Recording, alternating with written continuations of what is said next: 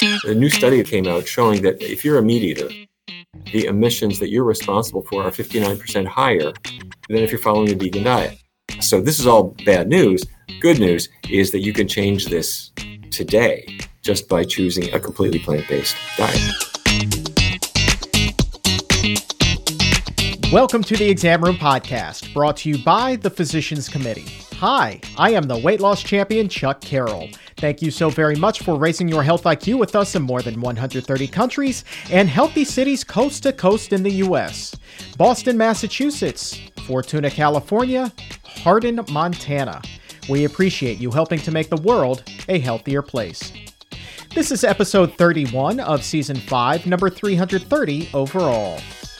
And when I say make the world a healthier place, I mean it. I mean it in so many ways today, perhaps more than ever. Because today, we will be examining how the food you eat not just affects your health, but the health of the planet and literally every single one of the nearly eight billion people who call it home. So what we're going to do is, we're going to take the traditional, standard American diet, and we're going to stack that up against a plant-based diet. We're going to find out, when it comes to the environment, which one has the bigger carbon footprint, which one produces more greenhouse gases, which one uses more resources. And the man with those answers joined me on the Exam Room Live recently. He is the author of Your Body in Balance, talking about Doctor Neal Barnard. And with this being the Earth Day edition of the show, we also opened up the doctor's mailbag. Have questions about G M O versus non-G M O, organic versus non-organic, pesticides in food, and something that you never, ever wanted to know about what cattle are being fed. We are talking about reaching a new disgusting low here. You're going to hear Doctor Barnard talk about chicken farmers literally selling chicken poop to cattle ranchers who then feed it to cows. The same cows that eventually wind up on dinner plates. So think about that the next time you're driving past the steakhouse. But before we get to any of that, I want to say a huge thank you to the Gregory J. Reiter Memorial Fund. Their support of the Exam Room Live and the Physicians Committee is helping to raise our health I Qs and makes this episode possible. The Gregory J. Reiter Memorial Fund supports organizations like the Physicians Committee that carry on Greg's love for animals by promoting plant-based health and working to end animal abuse while emphasizing programs that promote systemic change and also benefit people. You can visit the Gregory J. Reiter Memorial Fund online at gregory reiter fund dot org. That's Gregory Reiter, R E I T E R, fund dot org. It is time now to talk environment, the foods that contribute to climate change and the ones that keep it green, and the impact that your diet has on literally every other person on the face of the earth. Sir, good to see you. Good to see you, Chuck. This is a really important and fascinating topic, and I'm so glad that we're doing this show. We do it every year around Earth Day, and it never ceases to amaze me just how big of an impact what we eat does in fact have on the planet. And there are so many factors that go into it. So I'm glad that you're here today because I know that this is also something that you're very passionate about.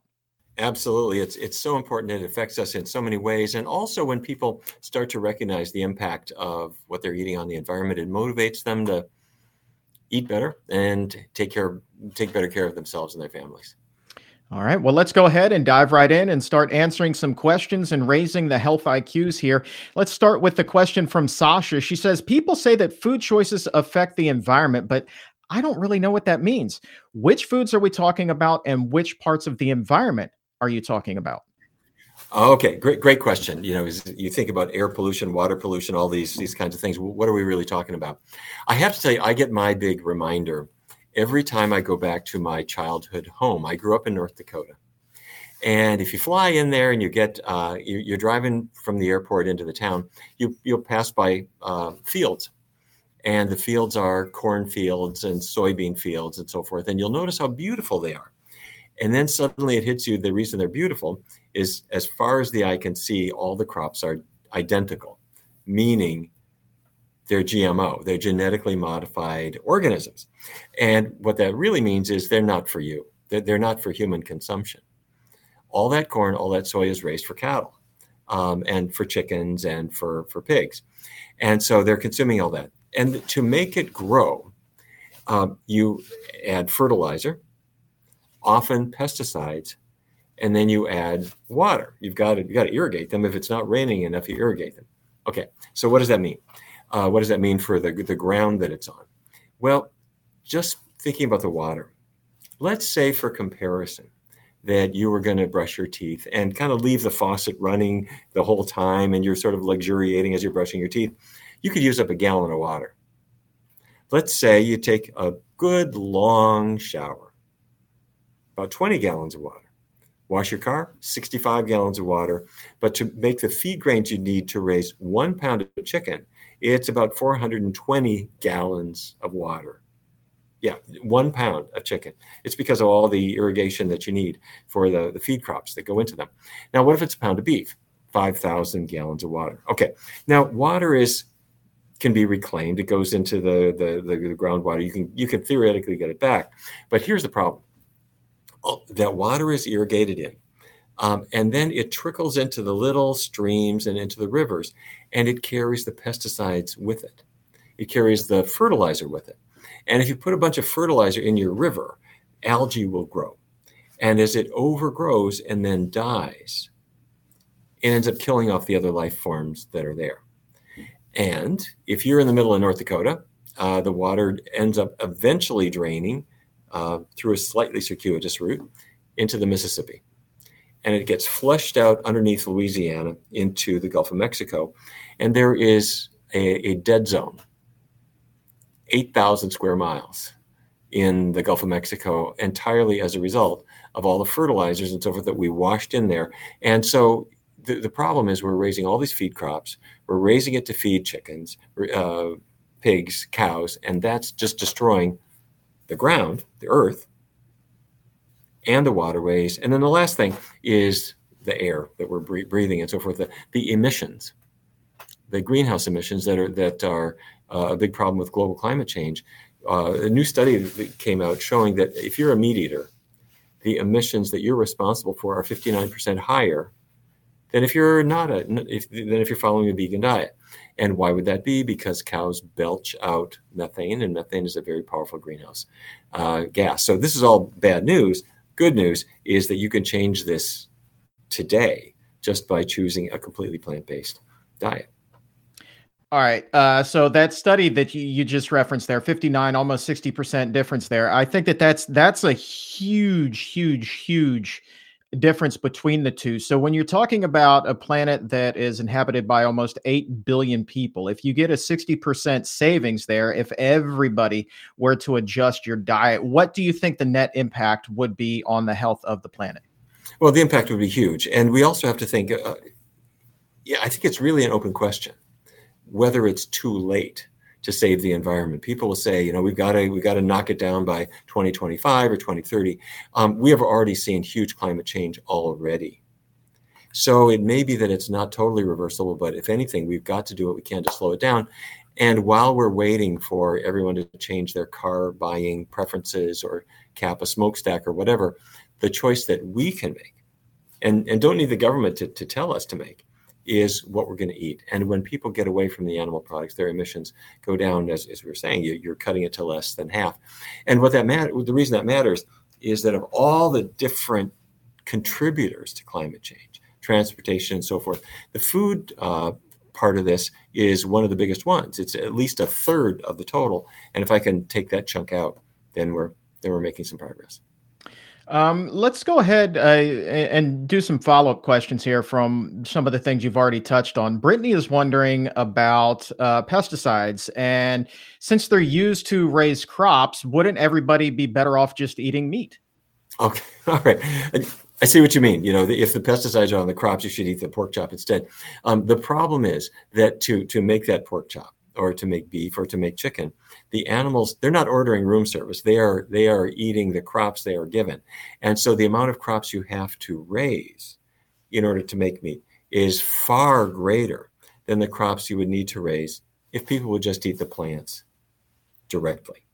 Um, and in fact, this goes way, way back. Francis Moore Le Pay wrote probably maybe forty years ago a book called Diet for a Small Planet, saying that if people were eating plant-based diets, the amount of surface area that you would need just to raise crops for, for human consumption uh, would be small, much, much smaller than feeding the grains to a chicken to get the little bit of chicken meat out. So no, you're you're always better off going to a totally plant-based diet.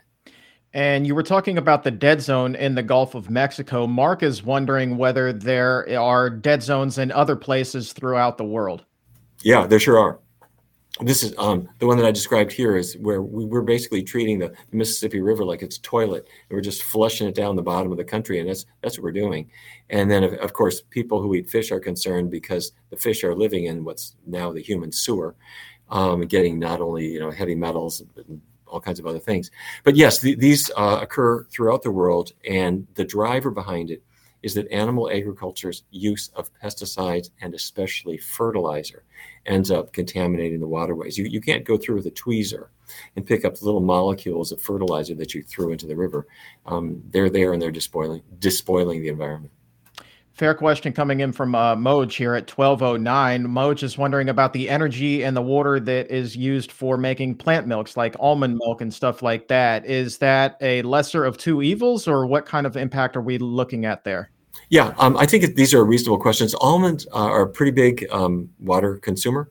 Um, although, as, as I mentioned earlier, the water itself isn't destroyed. I mean, it, it ends up, it's still in the ecosystem and can, and can be can be used. But the point I was trying to make is that when, when we're using an enormous amount of water and we're throwing it onto the fields, it ends up washing these chemicals with it. Um, but your question is a fair one. Um, almonds are a pretty big water consumer, and much more so than the other plant-based milks. Uh, you mentioned fishing just briefly a little bit ago. So let's take a question from Sandra, who's wondering, okay, well, we've talked about cattle, we've talked about beef, uh, pork. What about fishing? How does that affect the environment? Fishing is an amazing thing. There, there, there, there are two ways that you could get fish. Um, one is that they're wild caught. And the way they're wild caught is, there, there are a couple of, of means. One is, um, if you look at these huge fishing operations, they might use what's called a purse seine net. A um, a boat will go out and they'll lay out a, a, a net that's this enormous thing, and the fish get inside. And then just like a s- string purse, you pull it up and all the fish are there, including the trash fish and the target fish and, and so forth. Uh, there's another way of, of capturing fish in the wild called bottom trawling. And one boat, or sometimes two, will drag a huge, enormous uh, scoop, basically, along the ocean floor, breaking up the coral, destroying the plants, and getting whoever is down there. And it's sort of the equivalent of taking a lawnmower just through the forest and just running through and, and, and destroying things. And of course, more recently, people are having fish farms. And if you ever got the opportunity to go into one of these places and you took your snorkel and your mask and you dived into the fish farm, you would be horrified. It's the equivalent of a factory farm, except instead of it being chickens all jammed together or pigs jammed shoulder to shoulder, it's fish in that kind of situation. And they are fed uh, crops. They are fed antibiotics because they're all crowded together. The water is murky and disgusting. And um, I think nowadays people are really realizing that, that the, the fish industry is one of the most environmentally destructive industries, and also one of the most polluted industries, uh, because fish are on, the, the only carnivores that people eat. And so when you're eating a fish, you're eating the whatever came up the food chain, from that the tiny fish to the bigger fish to the bigger fish to the bigger fish. And the person at the top of the food chain is actually a baby. Woman is breastfeeding. All of the, the D D T, the, the, the pesticides and so forth that she has consumed and are now in her breast milk, about a half of her load of those things go to her firstborn child, what she's accumulated over time. So um, it's good to good to get off that food chain and eat the plants directly. And you talk about those fish farms. When the documentary Seaspiracy came out last year or the year before, for the first time, it really showed a lot of us what a fish farm actually looks like.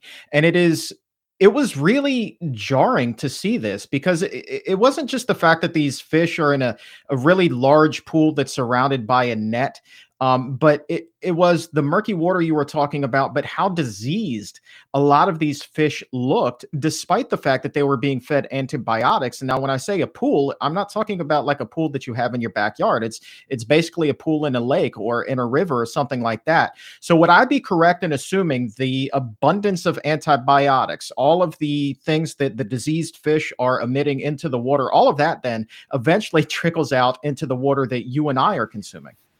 Yeah, these these places are really shocking, and and uh, you'll sometimes see them if you drive along coastal areas. You'll see them, and there there was one other, I think, really particularly good point that that film made. So many people won't use a plastic straw because they've heard that these plastic straws end up in the trash, and they can end up in the waterways, and you can you can imagine them floating in the ocean, and so correctly they won't use a straw.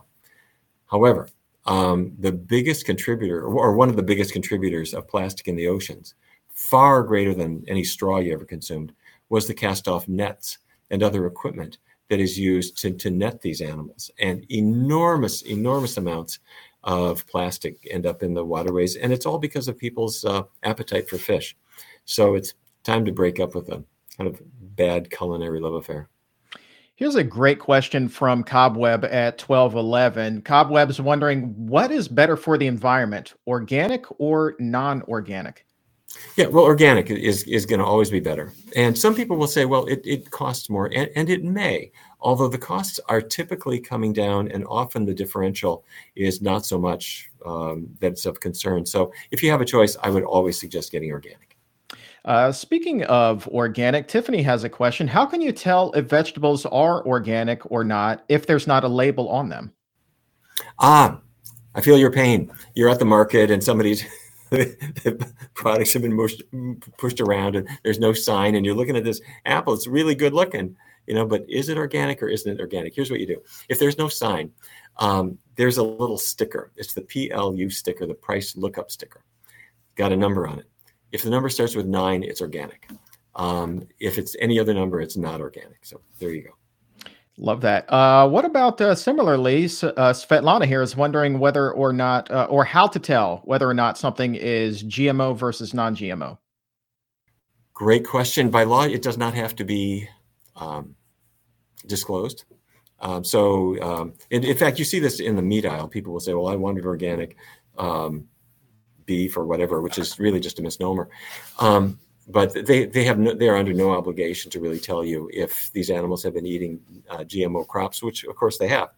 Um, however, uh, you go to the store and you want to get um, a, a plant and or or a plant product like tofu, and if it is organic, by law it cannot be genetically modified. So that's really the easiest way. They will often say non-G M O on there, but if they don't, look for the word organic. If it's organic, it is not G M O. I have a question for you. I, w- I want to switch back to beef right now. You, you said uh, grass-fed, I believe, was one of the things that you, you you touched on earlier. And I'm just wondering, right, when when you think about grass-fed beef, the, the picture that is painted for us is that this is a cow that is in an open pasture, just as happy as could be, an abundance of grass. And that somehow is not just healthier for us, but also healthier for the environment. Is that a lot of slick marketing and wishful thinking, or is there actually something to that?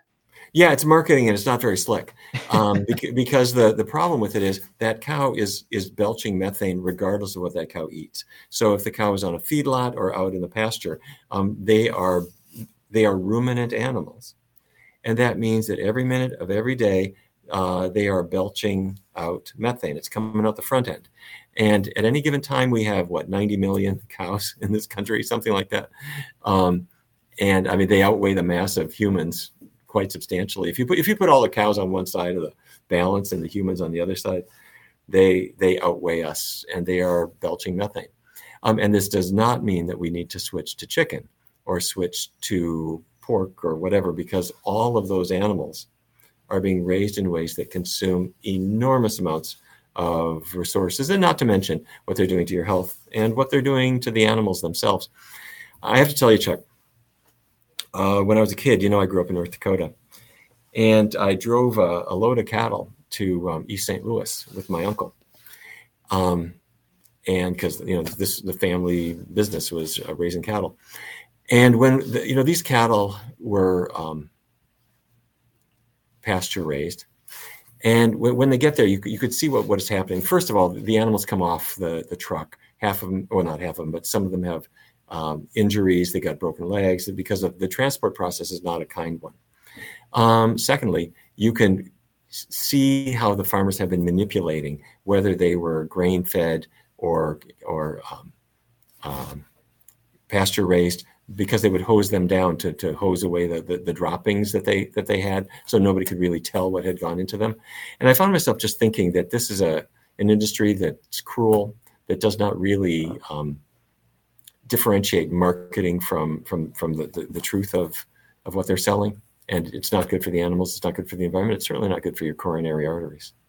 So those types of feelings, they they were conjured up in you early in life, because we've heard you tell the story also about when you were in medical school and the horrific experiments that they were doing on on dogs. Um, but you, you found that kind of compassion much, much, much, much sooner than that.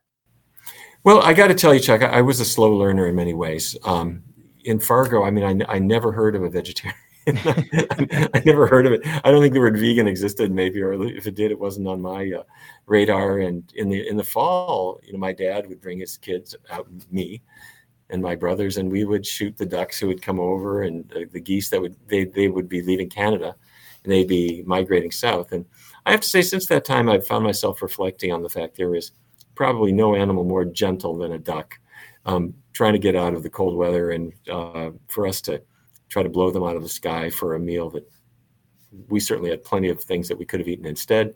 Um, I've regretted all of those kinds of things. But um, the, the good news is that even though we all kind of grew up with diets that weren't necessarily environmentally friendly or kind to the animals or good for us, um, now's the time to make some changes in our lives.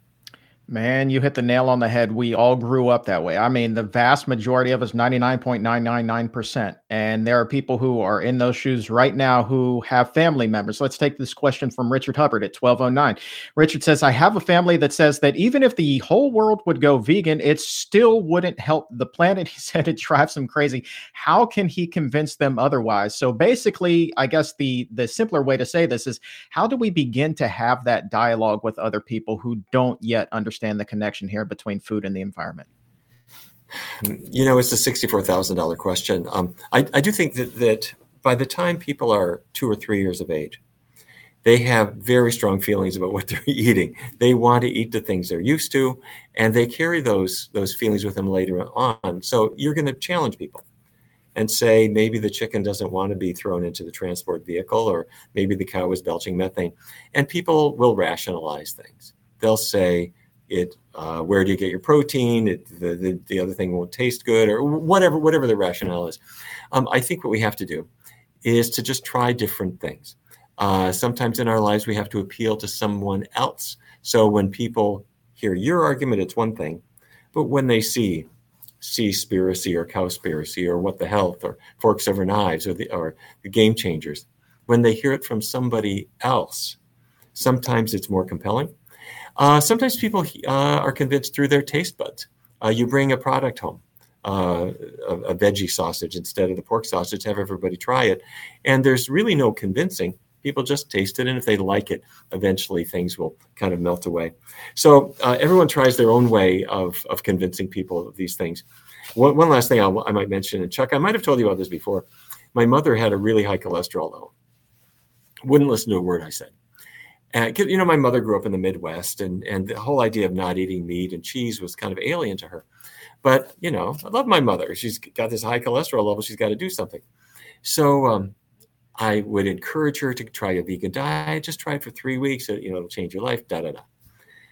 Finally, I was thinking to myself, Mom, you know, I'm a doctor. I've been funded by N I H. Why don't you listen to me?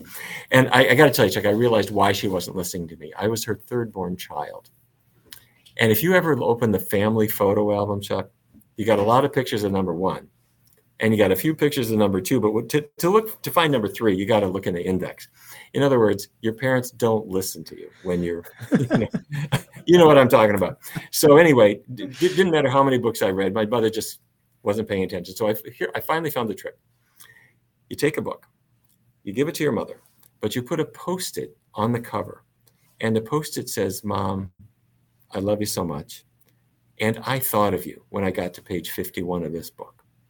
And I thought of you again on page eighty-nine and page one hundred twenty. And you put Post-its on each of those pages.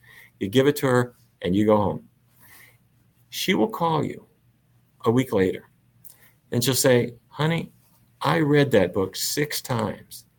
I couldn't figure out why you were thinking of me at each of those pages. I see kind of, but I didn't really get it." And you tell her, "Mom, I just wanted you to read the book. And I knew if if I put, put the, you know, they'll read the page fifty-nine, they'll try to think, what's this about?" Or you give them a copy of Seaspiracy and you say, "Mom, that was you at about one minute, you know, one hour, ten, ten minutes into it. That was you." She'll call you. She'll say, "I watched that movie twice. I couldn't really see how I figured into that." Say, "Mom, I just wanted you to watch it." So anyway, try that. Um, it's hard to convince our family members, but we do the best we can. Man, I'm I'm just laughing over here because I'm thinking, man, you had a hard time getting through and you were the third child. And I'm thinking of my Aunt Catherine, who was the last of eleven children from my grandparents. Like, did they ever hear a word that she said, the poor thing? I Good mean, luck. that is that is crazy time. Um, I want to take oh, a but second. I got to tell you, Chuck, I'm sorry. I know we got questions, but I got to tell you the follow-up. Yeah. Um, is that my mother finally did change her diet. Um, she went back to the doctor and the doctor checked her cholesterol level, and her doctor called her up after she went back home from the test. And he said, "Your cholesterol has dropped so much. I am sure it's a mechanical failure of our cholesterol testing machine. Please come back and get retested." My mother called me up laughing and she said, "What a foolish doctor. Doesn't he know that a vegan diet will drop your cholesterol?" So anyway. Score you can win for your mom. Yeah, go ahead. That's right. Mama, you can win. That's amazing. Uh, let's see. Anton, twelve nineteen. Oh, this is really nice. "This program always strengthens my motivation and my intention to talk with others on these topics." Thank you, Anton. I greatly appreciate that, my friend. And we also have people checking in from around the world. We have people today joining us from Colombia, from Canada, from France, from Spain, literally all over. And uh, pretty much every state here in the U S. So guys, greatly appreciate you joining us here today. The Exam Roomies, you guys make the show what it is. Uh, also, this episode of The Exam Room, I wanted to let you know, is brought to you by Marty Rosenthal. So Marty, appreciate your support of The Exam Room today. Uh, question from the gallery here today, Doctor Barnard. They're wondering if there are any vegetables that have a greater impact on the environment, or are there ones that have less of a carbon footprint that they should really try to target? Oh, what, that's a that's a terrific question. It, every crop is is different, and um, there are different ways of looking at it. One is, which are the ones where pesticides end up being used more than than for other crops? There are some crops that are relatively resilient. The insects don't go after them too much, and so there's a relatively low use of pesticides. There are others that are very fragile, um, and where pesticides are used more. Um, I've got to tell you, I think probably the best list I have seen is by the Environmental Defense Fund. And if you go to, uh, what is it, E D F dot org probably, um, they list the dirty dozen. And it'll show you the ones where it's a big issue. But you can almost predict it. Because if you think about, say, a spinach leaf, it's very thin. An insect could eat right through it very rapidly. Okay, those green leafy vegetables might be ones where the pesticides are used a fair amount. Apples, same story. Um, so what does that mean? It means that those are ones where you really want to support the farmers who are doing organic agriculture.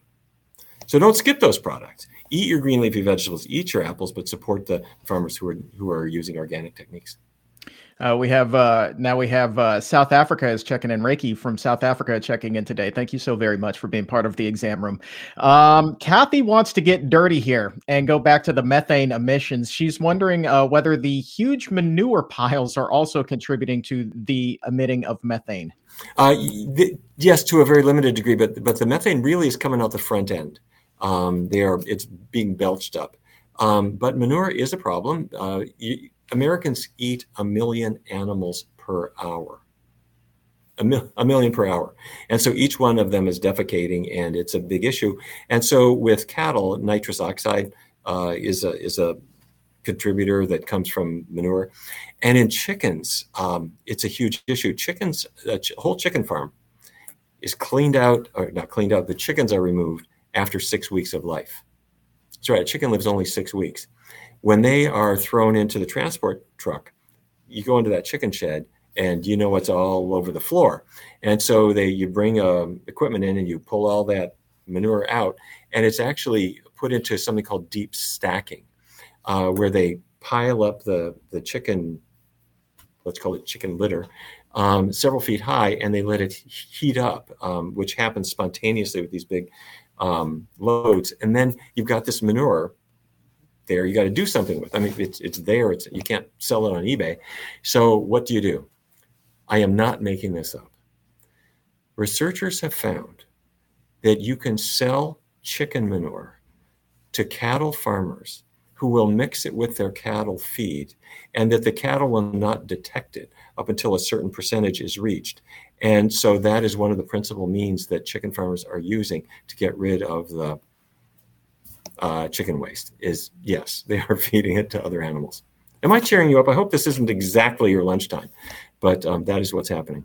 Okay, so hold on. I- I'm just going to put this in blunt terms here. They are selling chicken feces to cattle farmers who then sell, uh, who then feed the feces to the cattle. That's what's happening here? They they feed it up until the time when the cow will no longer eat it. Yes. So Two. pretty much every burger you ever, yes. And and I know what you're, you're thinking. It's not only disgusting, but what went into the chicken? Think of the chemicals that went into the chicken, um, all the things that were in the feed and so forth. Yes, it's just you're creating this crazy um, uh, food chain that's bigger and bigger and bigger because you, yes, exactly. To what benefit, man? I mean, it's a, it's, it's, a, it's an economic benefit. If you're, if you're a, a, a cattle farmer and you think, if I'm going to buy you, cow, uh, soybeans, corn, and I can get some chicken dung from the guy down the down the road, and he wants to get rid of it. He might, you know, he'd almost pay me to take it. So I send my truck over there. I pay him a few bucks. I mix and and yes, I'm not making this up. It's mixed with chicken feed. This is done routinely. Um, yeah. Uh, yeah, you just stopped the show, uh, Doctor Barnard. I, I honestly don't know where to go after this. No, we, I, mean, I got to tell you, Chuck, we, we wrote a whole expose on this and published it in the scientific literature years ago. Um, and it has not stopped um, because, because think about it. What are you going to do if we continue to raise, slaughter, and eat a million animals every hour? Each one of them is consuming resources. Each one of them is putting out feces. And so one of the ways that people get rid of it is they feed it to other animals. It's not stopping. It's getting worse. Okay, but what about, uh, Susie is wondering then, what about uh, manure then being used for uh, vegetable gardens to, to fertilize the soil there? Is that detrimental? Is that on the cleaner end of things? Well, people will use it, um, and they justify it as being sort of a time-honored practice. I have to say it is wildly oversold. I mean, as a concept, um, Frankly, um, you do not need animal manure to raise your roses or your corn or anything like that. And um, a mighty oak in the forest was not waiting for a squirrel to poop in order to, to, to grow. Um, animal manure just happens to be a convenient, cheap source of some nutrients that, that uh, gardeners have used.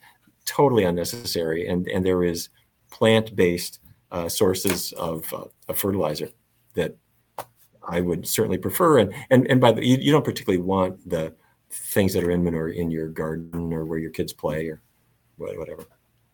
We have time for what a, a cheerful show this is, Chuck. I, I know, man. Say. I'm just boy, am I feeling good about life today? Uh, we have time for a couple more, so go ahead, post a cheery question in, in the chat box for us. Um, my goodness, uh, we do have a couple of people who have been wondering about uh, the process uh, processing of food and and how that may contribute also to carbon footprints, greenhouse gas emissions, and the like. Um, they were asking specifically about a lot of the processed plant-based foods that are out there, and And if there have been any studies comparing those to meat, traditional meat that's being sold.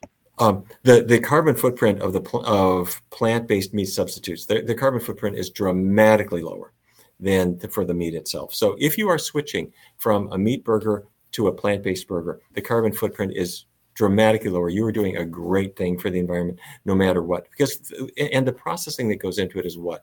It's taking the soybeans and grinding them. It's not really a big deal, or taking the, the wheat and um, turning it into wheat gluten or something like that. It's not, you're not talking about huge processing that has a big environmental cost. So it's always a good shift. That said, um, there are some that are healthier than others.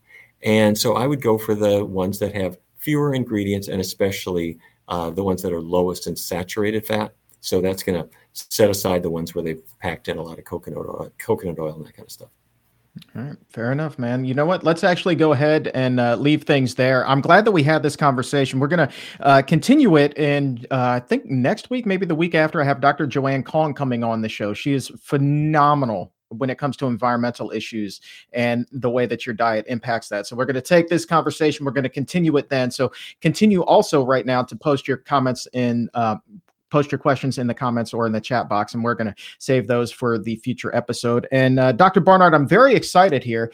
This Sunday, uh, you and I are going to be out at the Fairfax Veg Fest. You're going to be presenting on stage. I'm going to be emceeing. It's going to be really uh, a fun, great event. The weather's going to be great. This is going to be in Herndon, Virginia, which is right outside of Washington, D C. Do you know what you're going to be talking about on Sunday? Yeah, we're going to be talking about how foods affect our hormone function and health. It's something that you and I have talked a lot about. But yeah, I'm very excited about it too. There's a huge splash in the Washington Post today, um, all about the event. So it's going to be a really cool thing. I hope people come out and join us. So I will be there. I'll be signing. I'll be signing my book, Your Body in Balance, and we've got a great, great speaker lineup. And it's going to be nice to get together live and in person. Isn't it though? Uh, uh, T. Colin Campbell is going to be there. Doctor Baxter Montgomery, our colleague, Doctor Jim Loomis, uh, Gwen Whitaker from Greenfair. She's going to be there. Uh, so many others will be there. Uh, Gene Bauer, also phenomenal when it comes to the environment as well. He's going to be speaking. So come on out and see us. Uh, we'll be, I'll be emceeing. Doctor Barnard will be on the stage, and everybody else is going to be speaking there as well. So fairfax veg fest dot org is the website to go to, to pick up your absolutely free tickets. And oh, Uh, let me break some news. Special announcement here for the Exam Room. We're doing a special live episode this Friday. Chef A J is going to join me. We are going to go into her kitchen. We're going to talk about weight loss secrets while she is making, get this, cookies. I can't make this up. Weight loss secrets with cookies with Chef A J. That is noon Eastern, nine a.m. Pacific here uh, for the Exam Room Live. I hope that you will join us. Doctor Barnard, four ingredients, none of them added sugar, really low in fat. I taste tested these snickerdoodles, and man, I'm going to bring you some because they're that good. That's fantastic. She's a ball of fire. It's going to be a fun show. She is. She is the best. And also a huge thank you to the Gregory J. Reiter Memorial Fund for their support of the Exam Room Live and the Physicians Committee, because it is their support that helps to raise our health I Qs today. And the Gregory J. Reiter Memorial Fund supports organizations just like the Physicians Committee that carry on Greg's love for animals by promoting plant-based health and working to end animal abuse while emphasizing programs that promote systemic change and also benefit people. You can visit them online right now at Gregory Reiter Fund dot org. That's Gregory Reiter, spelled R E I T E R, fund dot org. And Doctor Barnard, my friend, that is all the time that we have. I want to say thank you to you one more time for being here and enlightening us. An important topic, disgusting at times, certainly, but definitely uh, a very important one. And it, it gives us a lot to think about. How really the choices that we make with the food that we eat doesn't just impact our health or the health of our family members. It literally impacts all of our family, all of our neighbors, everybody in our city, everybody around the world. It is a huge decision every time you sit down to eat. Is that a fair statement? It certainly is. It it affects the our our bodies, our the the uh, planet, the animals we share it with, and it perhaps more than anything else uh, affects future generations. And so we've got the power in our hands to change things for everybody. And now's the time to use it.